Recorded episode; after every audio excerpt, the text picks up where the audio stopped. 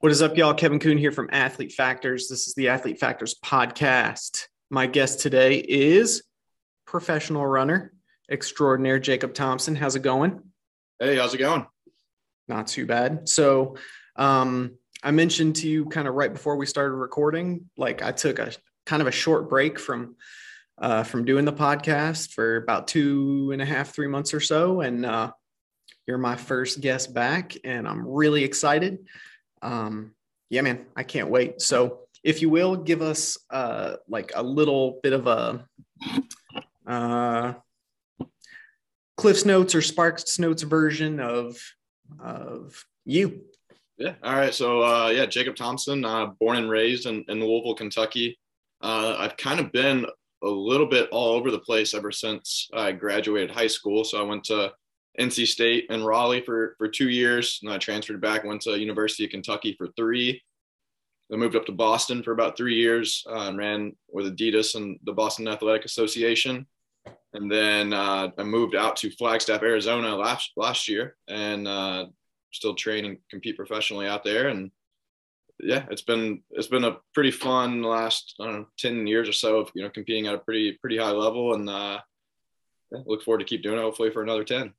Sweet. Yeah, I was gonna ask you, like, uh, you looking like for a long career? You just gonna dip your toes in and then switch to something else? But that's awesome. Like, longer the better, right? Yeah, I think the I think the longer the better. I mean, it's something that uh, I started running when I was in fourth grade. I guess when I started running cross country and, and track. Uh, I was a big baseball player growing up, though. I played AAU travel baseball and played baseball even my freshman year of, of high school until I started to get a little bit more serious about about running. But uh, yeah, I've been doing it at a fairly high level for for a long time, and I really enjoy it. And I, I'm kind of building, you know, my brand and my businesses around uh, around running as well. So yeah, if I'm lucky, I'll I'll never have a, a desk job uh, and kind of transition from one one running thing to the next whenever the time comes. That's awesome. Yeah, this is uh this is as close as I get to a desk job here. Like uh, I I don't want to I don't want to be stuck in a cubicle, man. So I totally get that. So um, you said you've you've competed at a really high level for for quite a while now, um, and I had to I had to do some digging just to kind of remind myself of, you know, what you've been up to. So, um, fifth at Foot Locker Nationals in 2012, right? Yeah, uh, went to Foot Locker twice in high school. I was, I was fifth uh, as a senior. Uh, and it's really cool because I mean, a lot of guys if you look at you know like the top ten from that race, a lot of guys, you know, it's Cheserek, McGorty, um, mm-hmm. myself. There's like a lot of guys who are still, I still, still all the time or train with, and you know, it's it's kind of funny. Like we basically been chasing each other around doing that for yeah since 2012, 2011. That's so awesome. Yeah. So right around that time, I was uh, I was finishing up my graduate uh, school internship, and I was working um, with a professional running club in Indianapolis at the time called the Indiana Invaders. And my um, my grad school project for my internship was to help rehab and get get this guy back to um, back to racing, back to training and racing. And he was uh, maybe you, might know him. I don't know. We'll see. Uh, Nate Browning. He was a 400 runner at UK. I don't know Nate. No, he might have been like right before you kind of yeah. switched over there. So, but yeah, I thought maybe there would be a little overlap, but yeah, he uh he had a ruptured Achilles tendon. Um, and I think he was like a 45, 40 second, 46 second 400 runner and wanted to keep training uh, after after college and yeah, yeah. Some, I mean that if yeah, if you want to be a good middle distance or, or sprinter, the being in the SEC is definitely the the way to go because it's, sure. such a high level of, of, competition. I mean, even if you look at you know Olympic teams and U.S. championships, I mean, a lot of it's just it's just littered with SEC middle distance and sprinters. Uh, they're they're pretty unreal to watch. That's so true, man. So, um, we've got a little glimpse of kind of your athletic background, but tell us a little bit about um, about your life kind of outside of outside of sports? Uh, outside of sports, so I I guess we can talk about. Uh, I'm actually sitting in in Thompson Training headquarters over here. So this is Thomas is over there. So as far nice. as a desk job, that's about as close as it gets. We sit there and write write training plans, uh, you know, for for our athletes. But that's that's hopefully as close as I ever get to a, to a desk job. Uh, yeah, we I started this this coaching business in COVID. Uh, kid actually from my hometown. I was living in Boston at the time, and a kid from my hometown reached out, and everything was canceled. His track season was canceled. He couldn't they couldn't practice or anything, and he's like, "Hey, I want to get better. Like, can you give me some workouts?" And you know, I just gave him some workouts, and you know, talked to him every once in a while, and then we just kind of kept that communication going, and you know, eventually turned into, "Hey, will you, will you coach me?" And hmm. uh, he got a lot better. He was a, he was a sophomore at the time, and he actually just committed. He's going to NC State where where I went. Uh, so it's it's kind of cool to see that come full circle. But yeah, it started with that, and then uh, it was really just kind of snowballed into you know we're now we're working with about 60 to 70 athletes uh, on a monthly basis. We we started a high school running camp,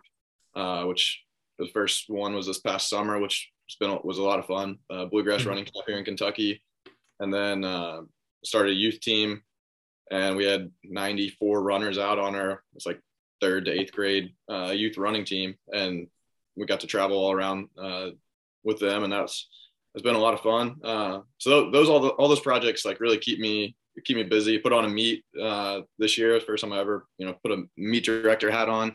So doing a little bit of everything, uh, but it's all so like intertwined that that it, it makes it easy, and you know I really enjoy doing it.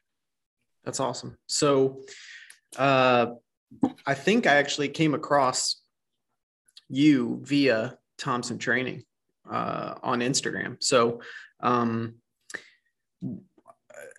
ha, I guess talk to me a little bit about about y'all's coaching philosophy. What what kind of how do you organize their training?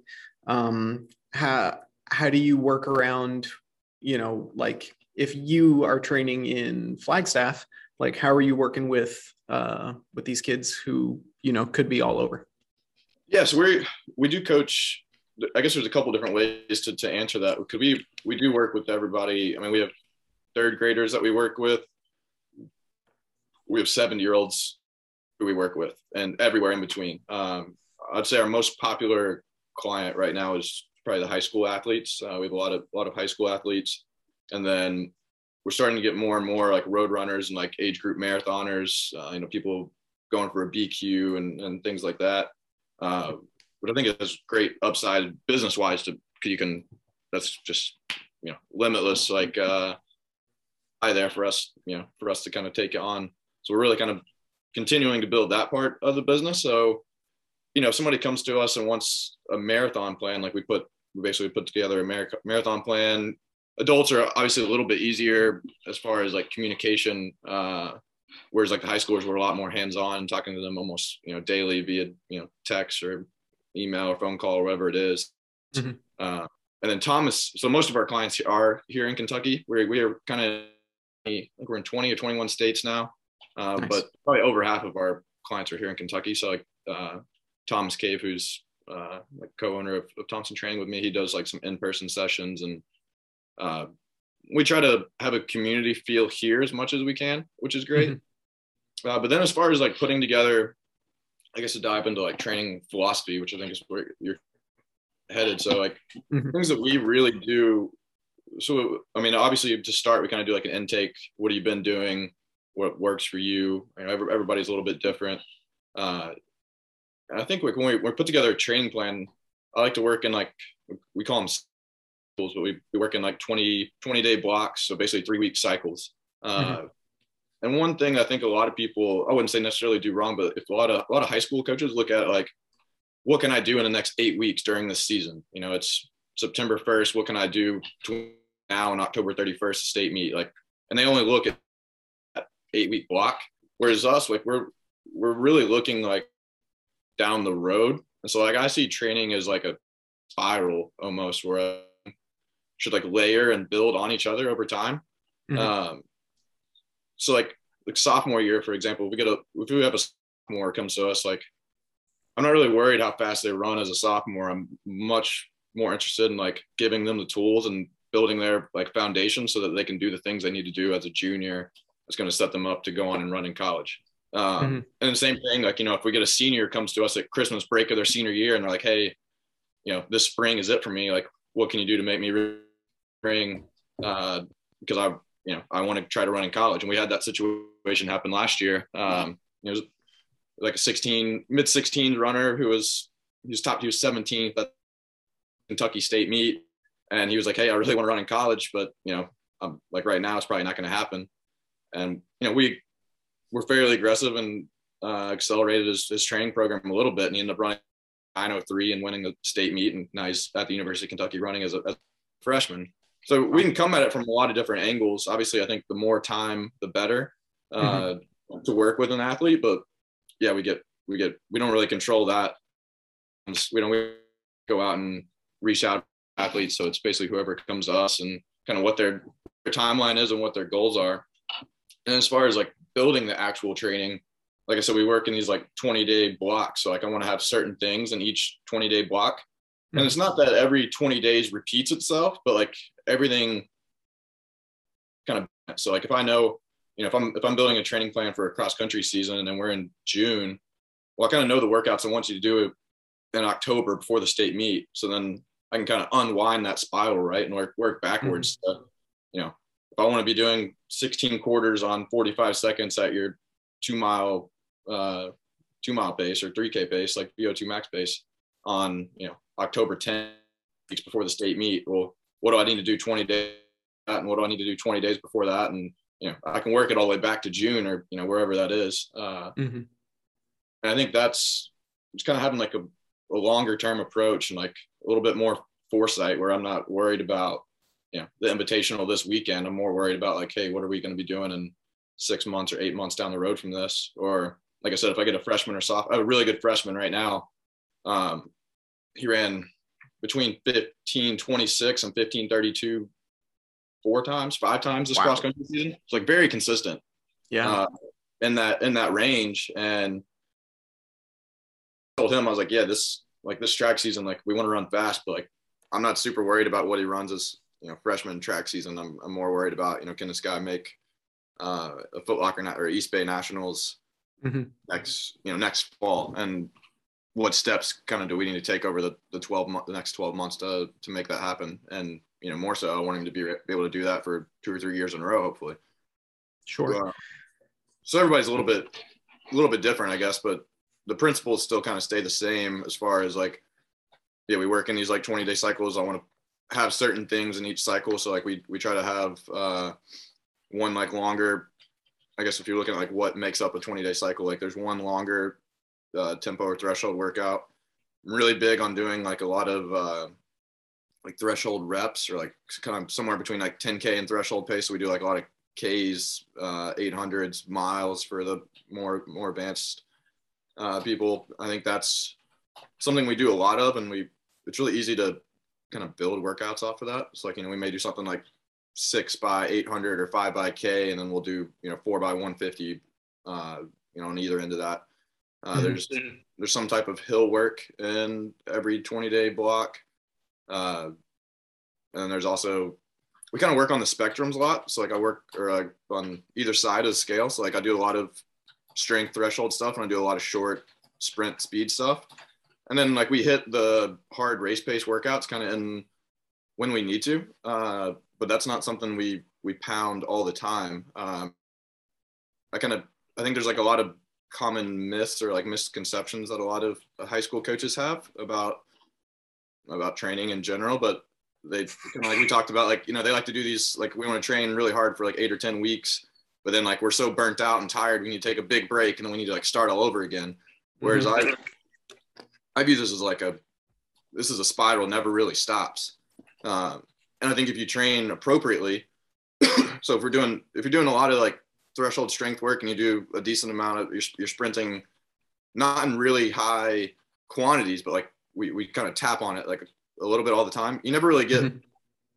you never really get burnt out. You can, you can do threshold work and you can do short sprints.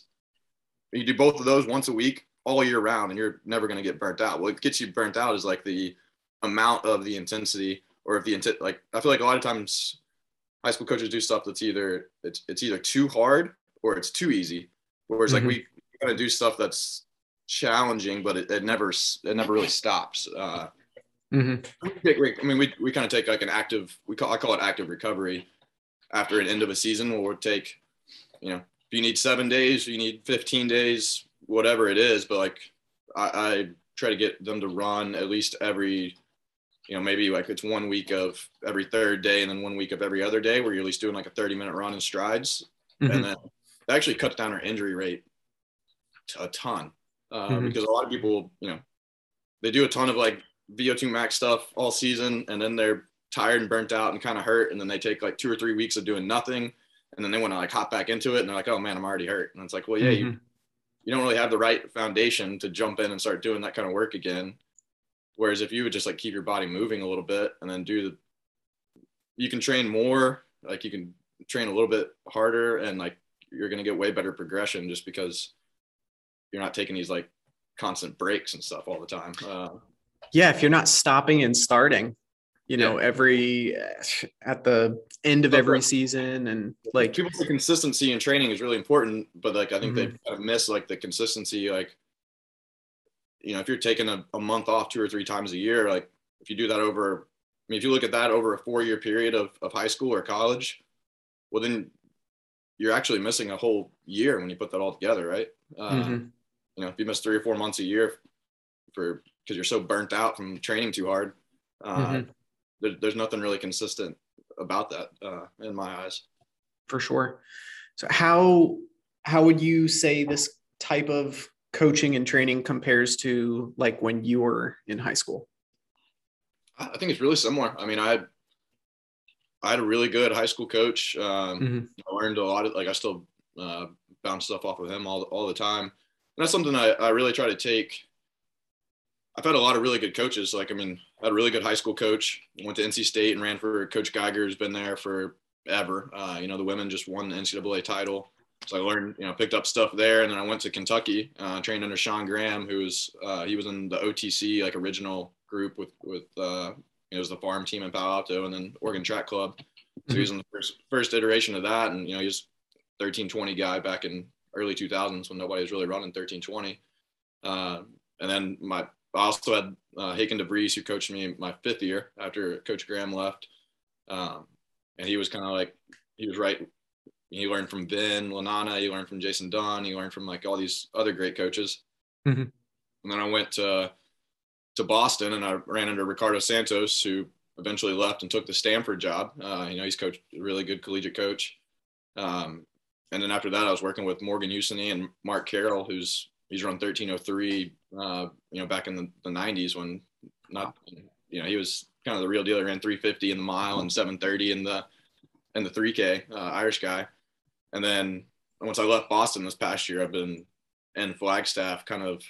I worked. Uh, I went back to Hakon was coaching me again, but I was also working with a bunch of coaches and groups uh, in in Flagstaff, which was which was awesome. So I picked up. I've had a lot of good coaches, I guess, mm-hmm. in summary, and I I try to kind of take the best things from everybody, and also I I just try to read as, as much as I can. I if, if there's a podcast or an interview or you know whatever it is, or I can you know, I see Mike Smith at a coffee shop and I want to ask him three questions while I walk past his table real quick. Uh, yeah. I kind of try to take all that in and, and use it how I can, whether it's, you know, with a sixth or seventh grader kid or with a high schooler or with, you know, 35 year old who's just getting into running and wants to run a marathon. Mm-hmm. Um, so yeah, it definitely changes depending on the person, but I think like the principles don't change, just the, the specifics change. Gotcha. That's awesome. Yeah, that's got to be. Uh, you, you've got to be like running into people all the time in Flagstaff where you're just like, oh, hey, that's so and so, and like Flagstaff that's. Is, Flagstaff is really cool. It's like you can show up for you know a long run, and it can be just you, or you can show up for a long run, and there could be 45 people who are all Olympic trials qualifiers. kind of depends on the time of year and what, what's going on. But yeah, more it's very rare to go on a especially long runs just because everybody wants to meet up for their for their long runs and stuff. Uh, mm-hmm. It's very rare to not mesh in with you know several groups out there while you're while you're doing that. Yeah. So speaking of uh, Flagstaff. Um, I was I've recently came across the Sweat Elite channel on YouTube, and it is it's blowing up. And uh, I was pleasantly surprised to see that you know you had your own episode, you know, on this channel. So, uh, first of all, like, what's that like being featured, you know, on on the Sweat Elite channel, where like um, he's in Kenya and then he's in Mexico and then he's in Spain and he's like this guy's all over the place filming these super elite you know workout sessions with all these amazing runners. It's incredible to watch. Like i'm i'm obsessed with it. I yeah no i, I watched about everything that uh that matt puts out on on sweat elite. Uh, yeah matt fox does a great job with that channel. Um i'd followed the channel a little bit and then you know i like they they came to Flagstaff to uh, I mean they they basically just you know send somebody a message like hey you got any workouts this week? I'm gonna be in Flagstaff. Up and they have such a big following that obviously you know everybody everybody wants to do it. Uh, mm-hmm. see that was great because like I was actually gonna be that was one of the rare times I was gonna be completely solo for that session and you know run 16 I mean 16 by K that day and doing that by myself on Lake Mary like would have been pretty tough but knowing mm-hmm. that uh, you know I had Matt biking next to me with the camera and you know tons of people are going to see it on YouTube was a little extra, a little extra motivation. Uh, yeah, it was great.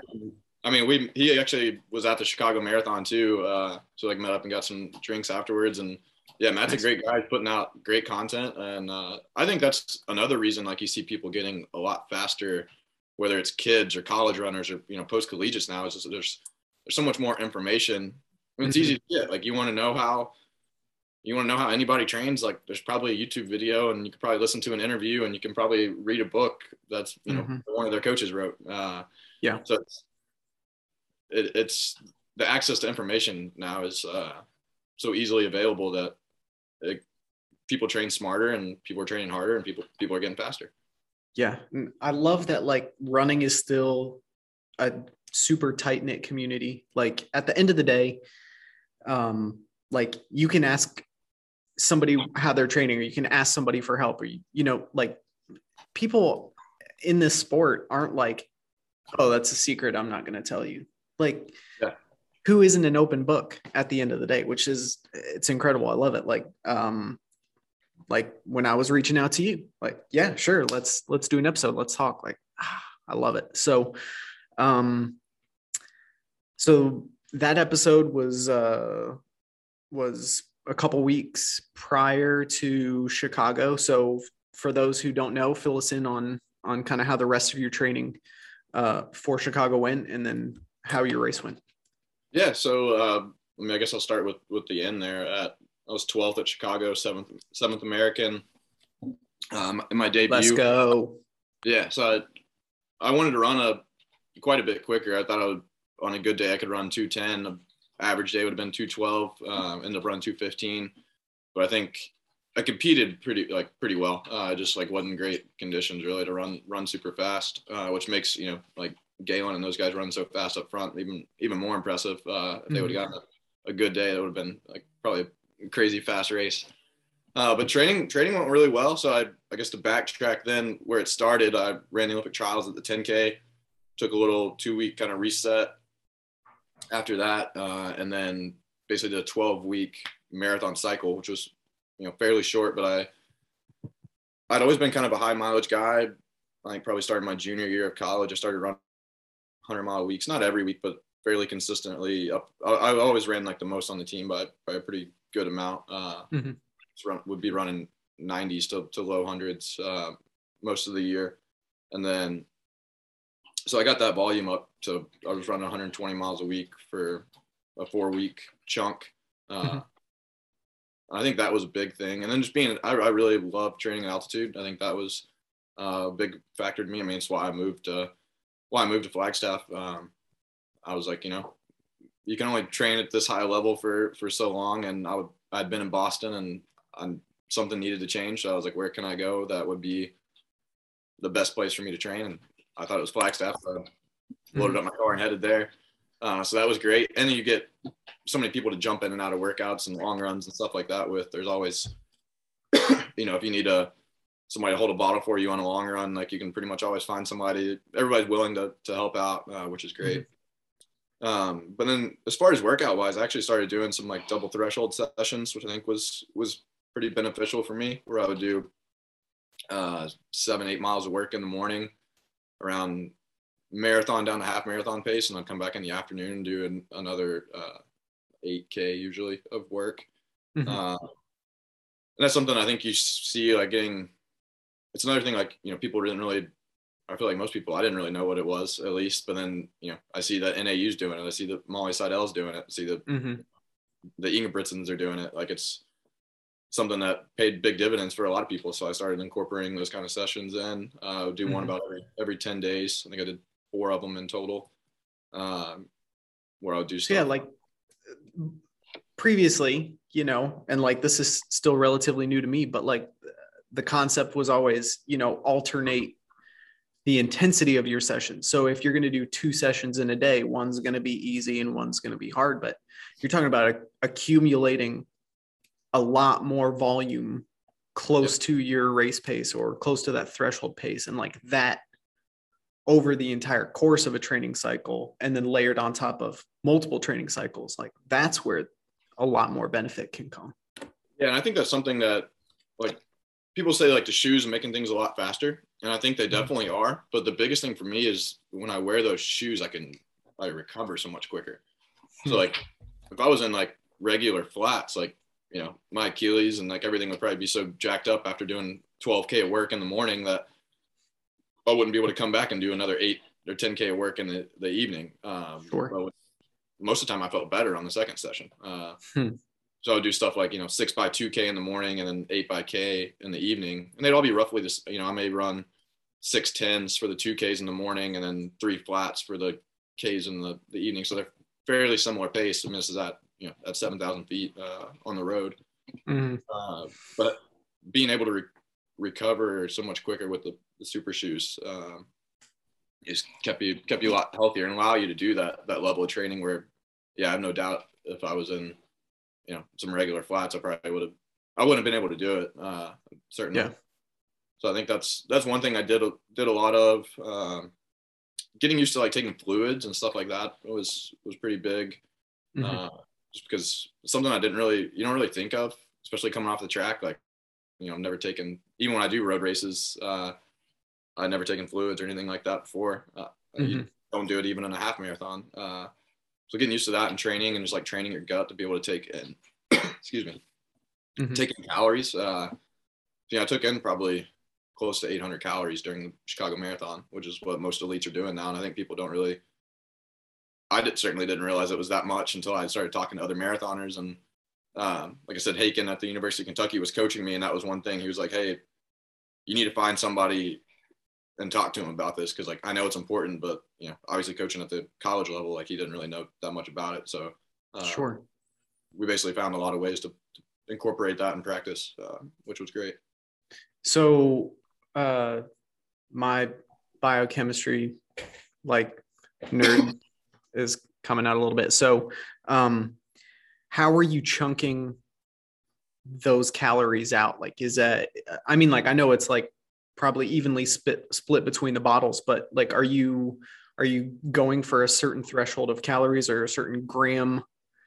Yeah i was trying dose? to get uh, i was trying to get 100 calories every 5k starting at 10k so i skipped the 5k bottle and starting at 10k uh, i would take a bottle every 5k and try to get on 100 calories which I, I practiced that. There's actually a three mile loop that we did a lot of like our marathon specific workouts on. So it's perfect. mm-hmm you know, set up one table and you know put six bottles on it and go do your workout. And every time you run, finish the loop, you grab a bottle. Mm-hmm. Uh, but then like when I was doing workouts, say I was, you know, I'd even practice it like if I was doing you know 20 by 400 on the track, like I would just like the, the practice like grabbing the bottle and drinking stuff while you're running is that's hard in and of itself. And then like sure, also got to train your gut to be able to, to digest it. Uh, so I would, I would tinker it and try to do it a lot of different ways and, and practice. But then, yeah, as far as like the long runs when I was, you know, I'd call them like uh, when I was doing marathon workouts in a long run, I would I would do it every five, like every three three miles, five k, just so it's as specific as it could be uh, before the race. Yeah, so that's uh, I I think it's so cool that you can not only you know physically train the body, but you like the digestive system is extremely adaptive as well.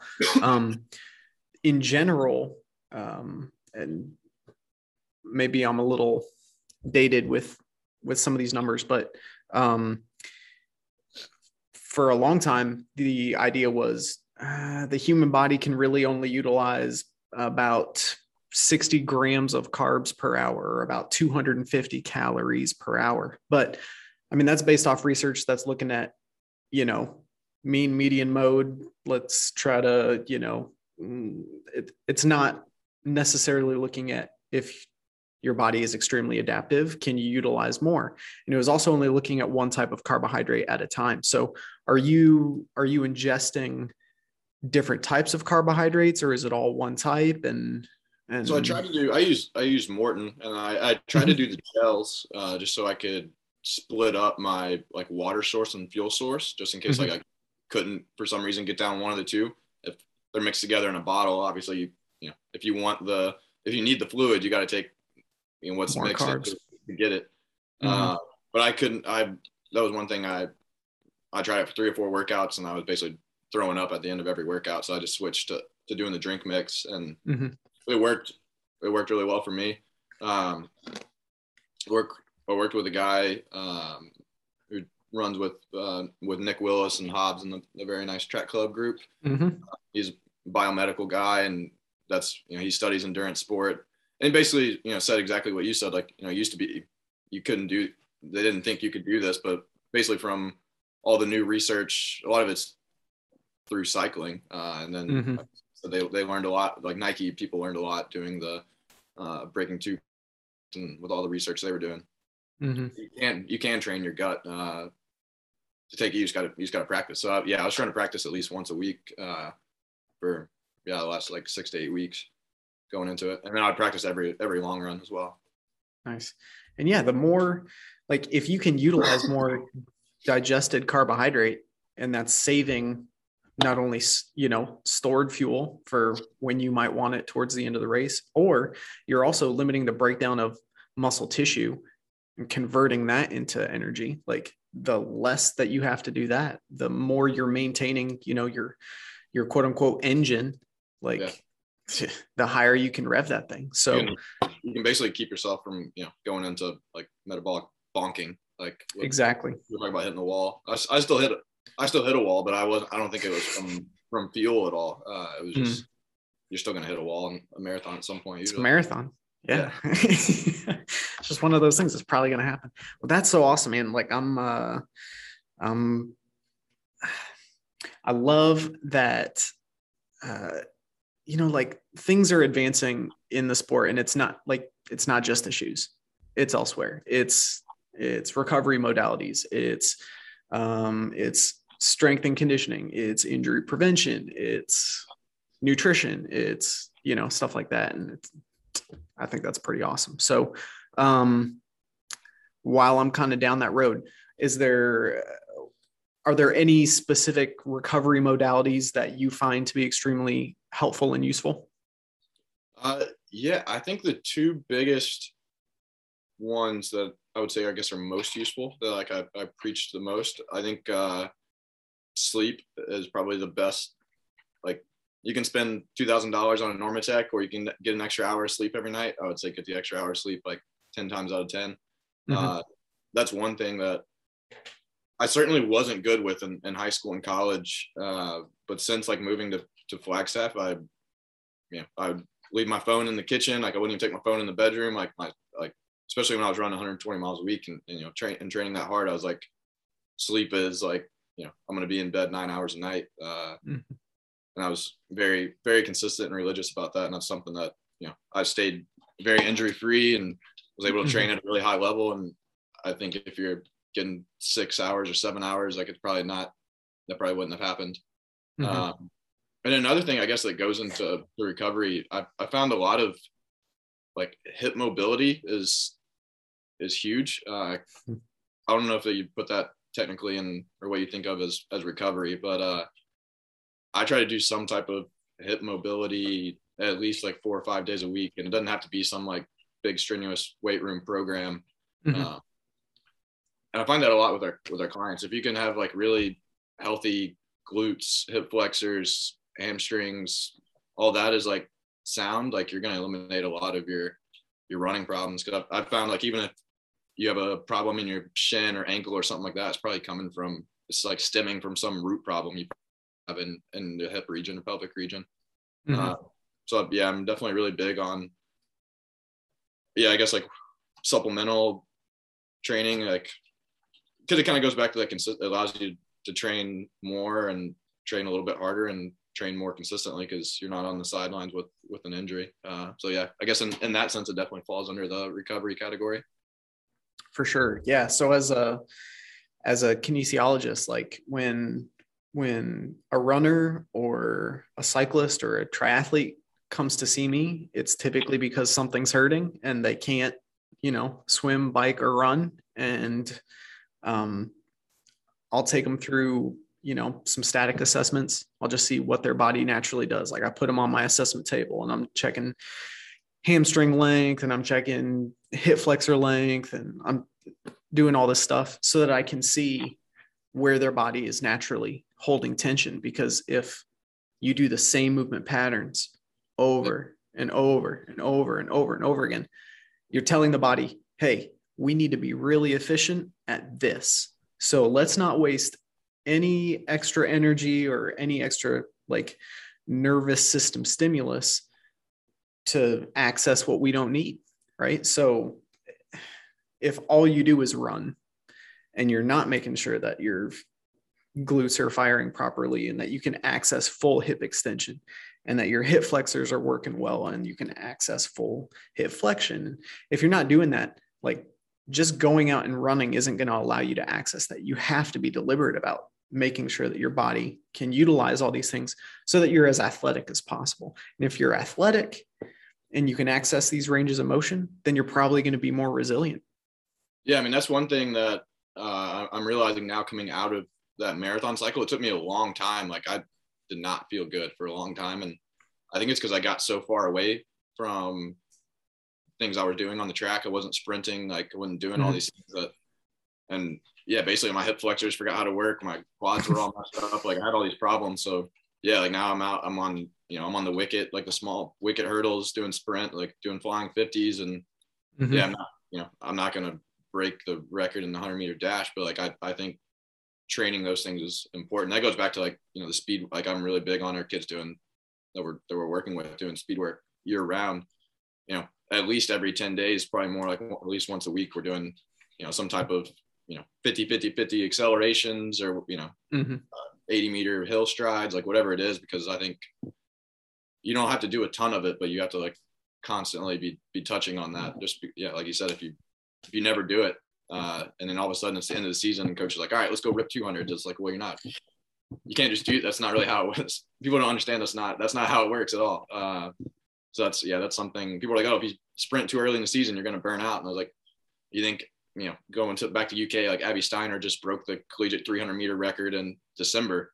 Do you mm-hmm. not think she's gonna be like ready to throw down in, in June at NCAA's? Like she definitely will be. Uh, yeah. And she didn't get that way by not sprinting in October and September, even though her main races are going to be in, in May and June. Um, hmm. So it's not about the it's not about the intensity. It's about like I guess how like duration of your intensity is what I think people get get wrong a lot of times. Yeah, I think uh, speaking of uh, uh, Coach Mike Smith, uh, one of the things I heard him say in in I think it was a FloTrack video was uh, um, or maybe it was uh, maybe it was Sweat Elite. Oh well, I don't remember. Anyway, he said it was a it was about a specific workout, and he said it's not it's not the intensity that's going to get you and it's not the volume that's going to get you it's the intensity of the volume that's going to yeah. get you like so yeah like you can um if you're not working on your speed all the time then your ability to to train just speed when it comes time for you to be fast like you're going to be limited but if you're working on it year round then you don't have to go all in you don't have to be at you know 10 out of 10 on your intensity spectrum um, exactly. or on your effort.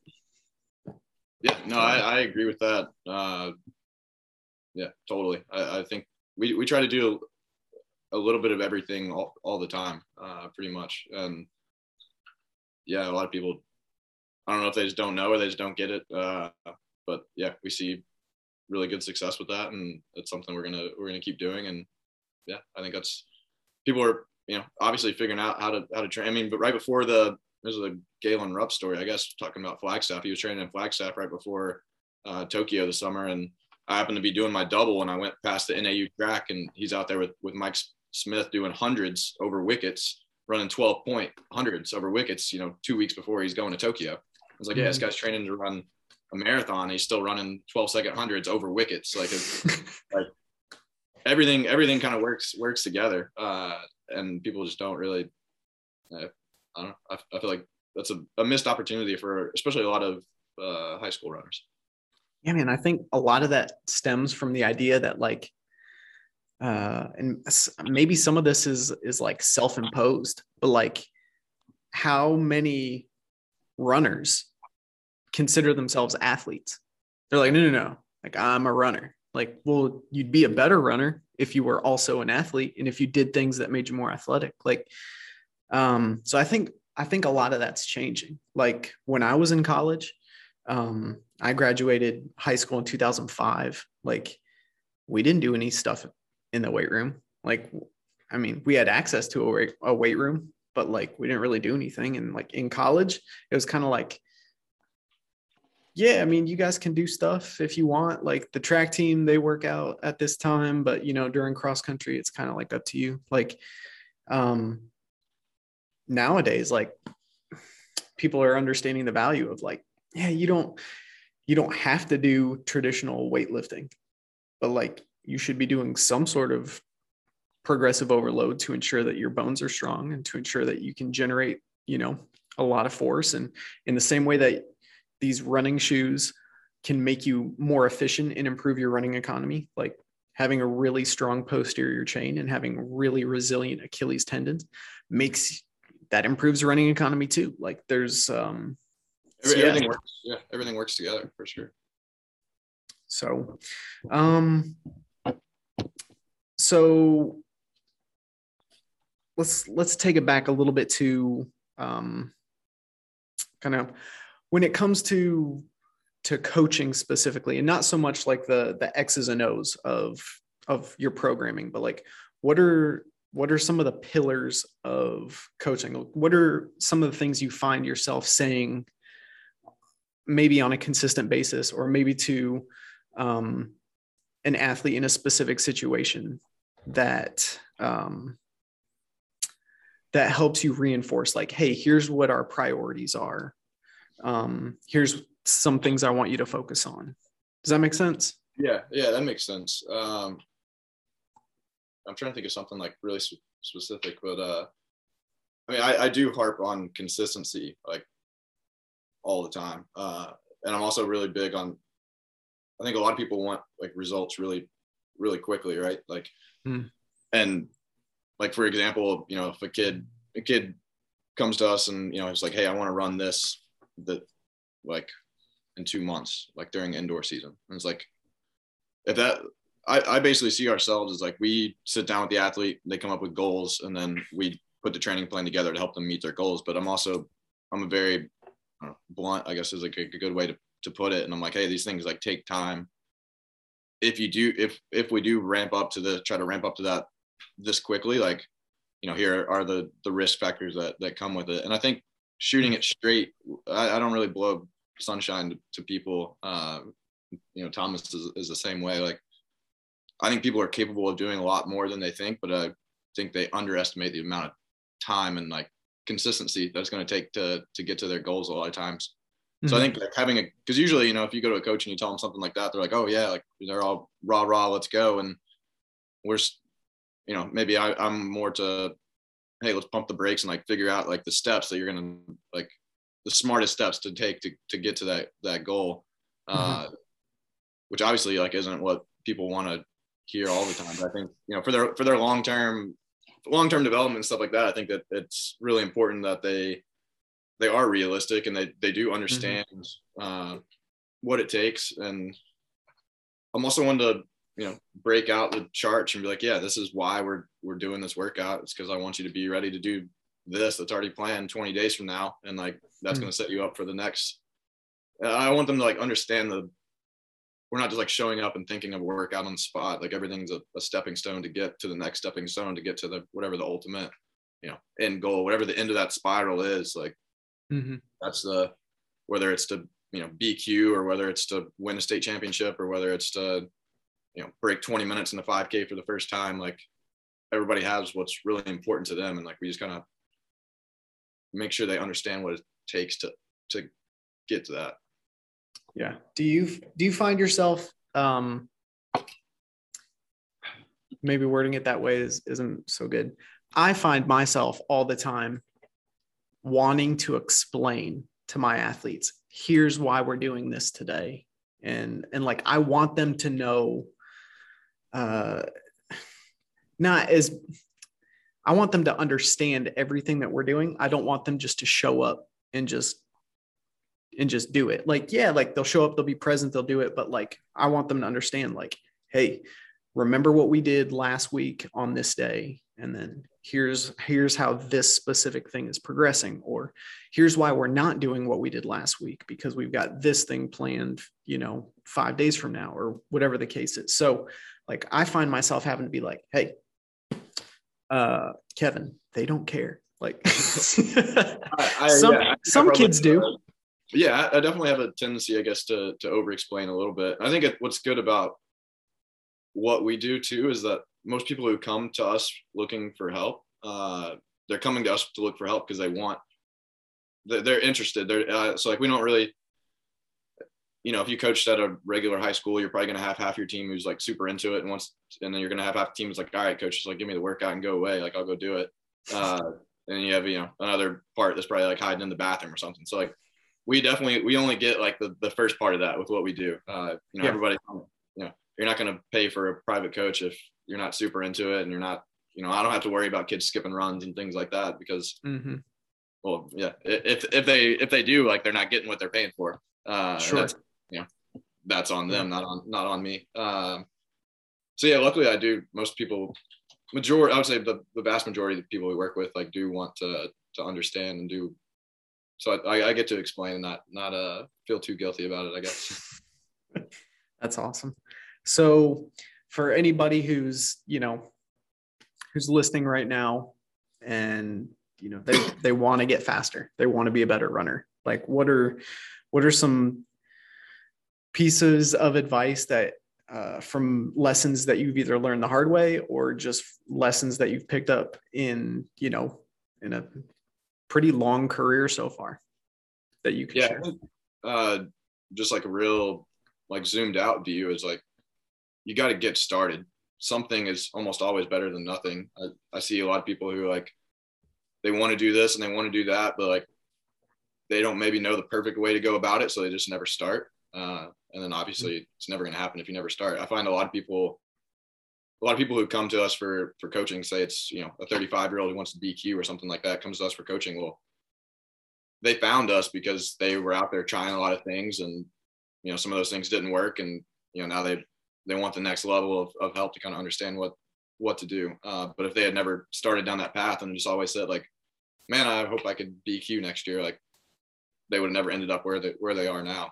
Um, so I think getting started is a big one. Uh, and then just know that things take time, especially running. Like it's not something, uh, you know, it's like going to the gym, for example. You go to the gym, you lift like crazy for an hour until your arms are shaking and you can't take it anymore. But you go home and look in the mirror and like you look the same until you, you know you do that for a month or two months or three months, and then all of a sudden you start to see the benefits. But it's like yeah, you can go run, you know, you can go out there and make yourself run 20 miles and run until you drop. And then like, you're probably not going to run again for two or three weeks.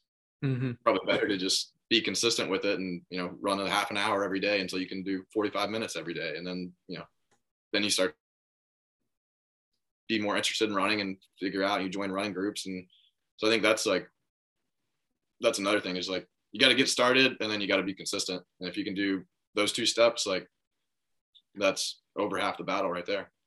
Hmm.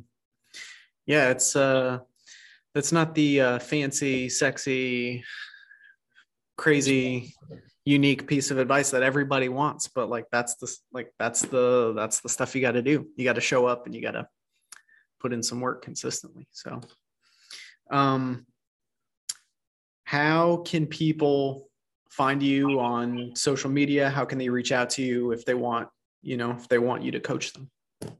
Yeah, uh, I got personally, you can find me on Instagram, Facebook under Jacob Thompson, and then uh, also under Run Thompson Training.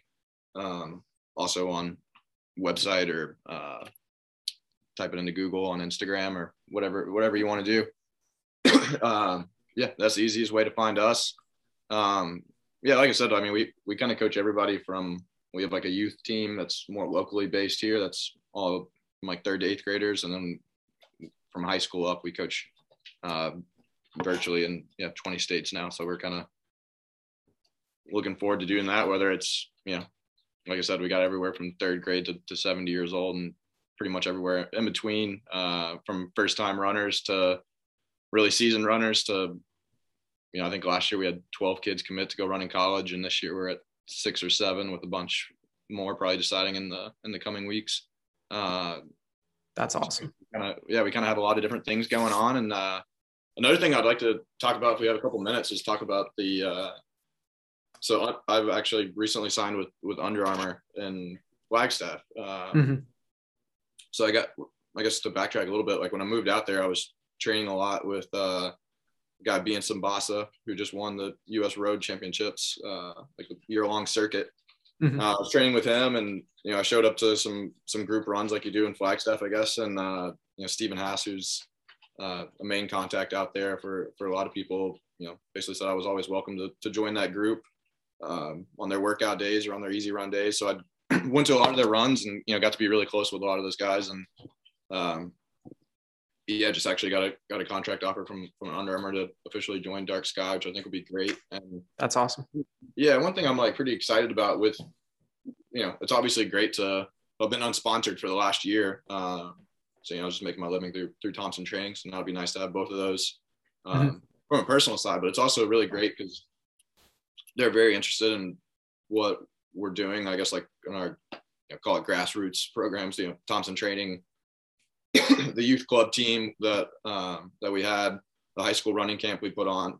Mm-hmm. It's like they stepped up to sponsor uh, the running camp for the next three years, and I'm really thankful to, to them for that. But I'm I'm excited because you don't really think uh, when you think running, you know, everybody thinks Nike, and then they probably think Adidas, uh, and you don't. A lot of times, some of those other brands don't really get the the recognition that that they should. But I think especially when you see the stuff that you know somebody like Biya Simbassa is doing right now or Wayne Kaladi is doing right now. Mm-hmm. They're, they're, putting together a very good team, uh, and you're in probably the best place in the entire world to train in, in Flagstaff. And yeah, I think over the next year, like you're gonna start seeing Under Armour a lot more uh, in in running circles, and that's something I'm really excited to be a part of. Nice, that's really cool. Yeah, I was. Uh, I had written a note up here to make sure that uh, that we talked about that before we finished up. So, um, congrats on that, man. That's really cool. Yeah, That's yeah, really I'm cool. uh, super thankful to. I mean, I guess I, I, still considered myself a professional runner last year, even when I was when I was unsponsored. Uh, I was in the the Tracksmith amateur support program, but had a great time with them. And yeah, I'm.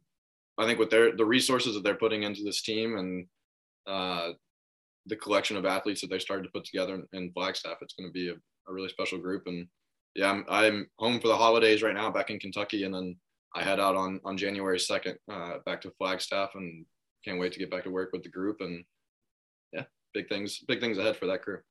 That's gonna be awesome, man. And uh, uh, that just reminded me of uh, you brought up Nick Willis earlier, and then you know talking about Tracksmith. Um, New Year's Eve, he's going for uh, 20 consecutive years of sub four minute miles. How crazy is that? That's pretty. uh, that's pretty crazy. I, yeah, I, uh, I went.